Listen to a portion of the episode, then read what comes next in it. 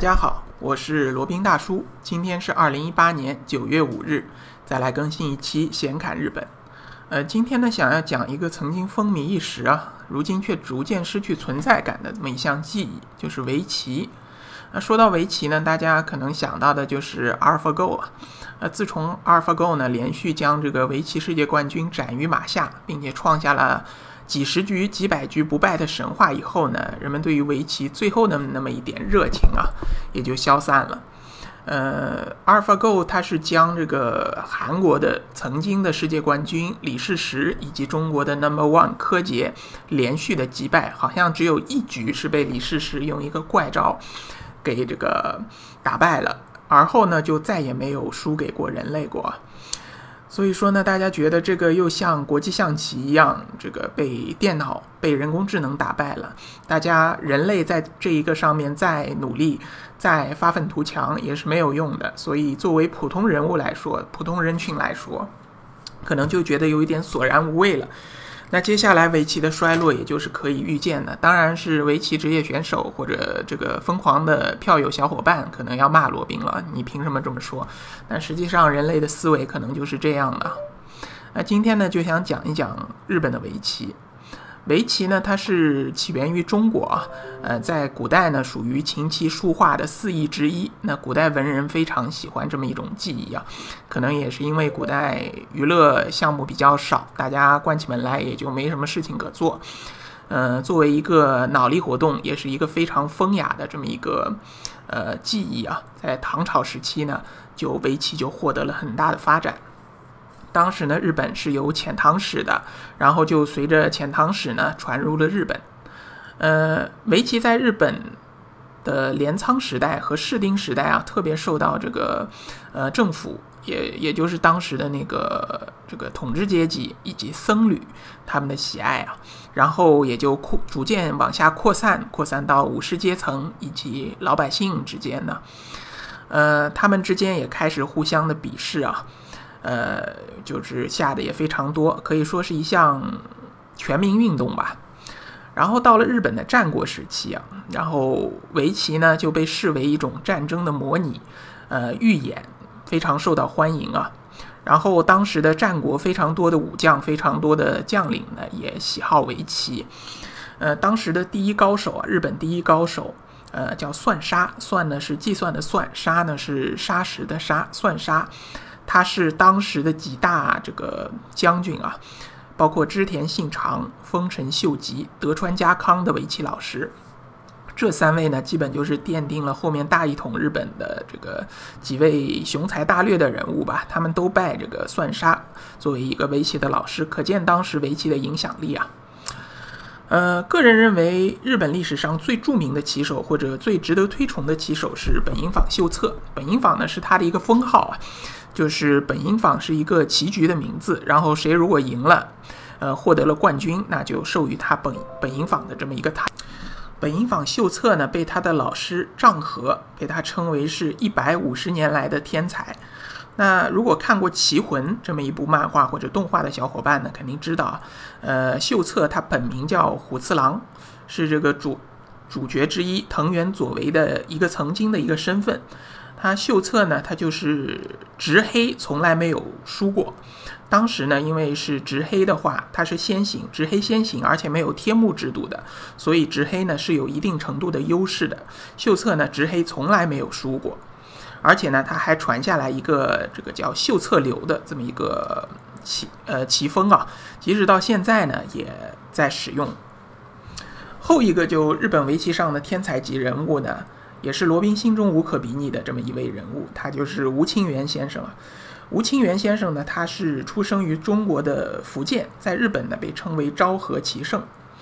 呃，他原来是个中国人啊，然后七岁开始学棋，然后数年之后呢，在日中国已经是难逢敌手了，被称为天才神童。后来呢，他远赴日本啊，在日本的棋坛呢也是称雄数十年。他最强的一个记录是什么呢？就把日本当时的一流高手、超一流高手全部打降级。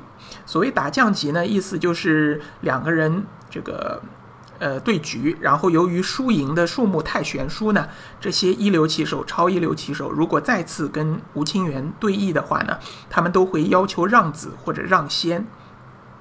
可以想象，就等于是老师教学生的这么一种对弈方式了，就是等于是这些超一流棋手，不管你是多牛的人，不管是本因坊也好，不管是名人也好，不管是棋圣也好，你跟吴清源对局，你至少要让，呃，吴清源让你先走，或者说让你一到两子，那可以想象这个棋力的差距有多大。呃，在吴清源先生的全盛时代呢，呃，被称为吴清源时代。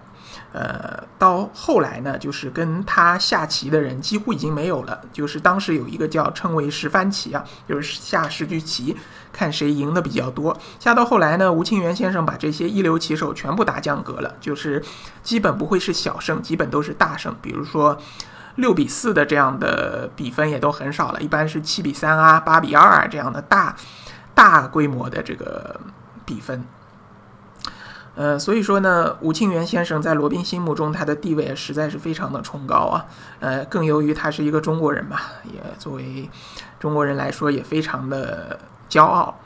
呃，可惜呢，在二零一四年，吴清源先生也是与世长辞了。他是应该是在日本的一个叫小田园的一个地方去世的。那如果有兴趣的话，可以去日本的小田园去瞻仰一下他的故居。那还有一位罗宾非常尊敬的围棋手啊，是藤泽秀行先生，他也是日本棋界的一个传奇人物，一共获得过二十三个冠军的称号，包括棋圣战的六连冠，就是连续六次夺得冠军，然后也被封为名誉棋圣。藤泽先生他为什么他是一位就获得罗宾先呃罗宾的尊敬呢？他就。他因为他不但是在日本有非常大的贡献，而且呢，他对围棋的国际化也做出了非常大的贡献。呃，当年这个解放以后啊，这个大陆的围棋呢百废待兴，水平实在是不高。呃，藤泽先生呢，他从一九八一年起啊，呃，曾经十四次带领秀行军团访华，也就是带领着当时的一流高手、超一流高手。来中国进行一个棋战，然后为中国的这些知名的棋手也做出了非常多的指导，包括这个聂卫平啊、马晓春啊、常浩啊这些前几代的超一流棋手都受到其非常大的影响。呃，但是非常可惜啊，随着这个科技的发达和娱乐方式的多样化，围棋在日本呢已经衰落到几乎没有什么像样的棋手了。呃，唯一一个在日本还算有点名气的，跟中国、韩国的棋手对弈起来，基本也是输多胜少。呃，在国际冠军上面呢，基本也就是没有什么斩获了。可能因为日本的娱乐业实在是太发达了吧，相对中国、韩国来说。所以说呢，可能没有什么人想去下围棋了，都是那种老头老太啊，那种比较古板的人才会去下下围棋。其他的年轻人呢，有电玩游戏啊、电脑游戏啊，或者上网啊，各种各样的娱乐项目实在是太多了，没人对此感兴趣了。那和中国也差不多，等于也就是慢慢的成为了一种古老的记忆，存在于人们的回忆当中吧。当然，罗宾本人特别不希望这么一项非常风雅的、非常有这个艺术感的这么一项技艺失传。嗯，但是没办法，这个时代滚滚向前嘛，那只能是顺其自然了。好，那今天关于日本围棋的这么一个话题就先讲到这里。如本对呃，如果对于日本或者日本自由行有兴趣的小伙伴，欢迎来联系罗宾。呃，罗宾的微信号呢是八二七四七九七零八二七四七九七零。那再做一个小广告，罗宾还有一档播客节目叫《显侃赴美生子》，嗯，是以一个美宝爹的身份为大家科普赴美生子那些事儿。基于那个节目呢，罗宾可以为大家提供赴美生子的一个咨询辅导服务，当然是要收费的哈。另另外呢，罗宾还可以为大家提供赴美生子城市签的代办服务，还有美国签证以及加拿大签证的代办服务。另外呢，罗宾还是一个南太平洋小国瓦努阿图共和国的移民代理。可以为大家提供瓦努阿图的永居移民，也就是拿绿卡，还有入籍移民，也就是拿护照这么一个移民服务。如果有兴趣的话，可以来联系罗宾。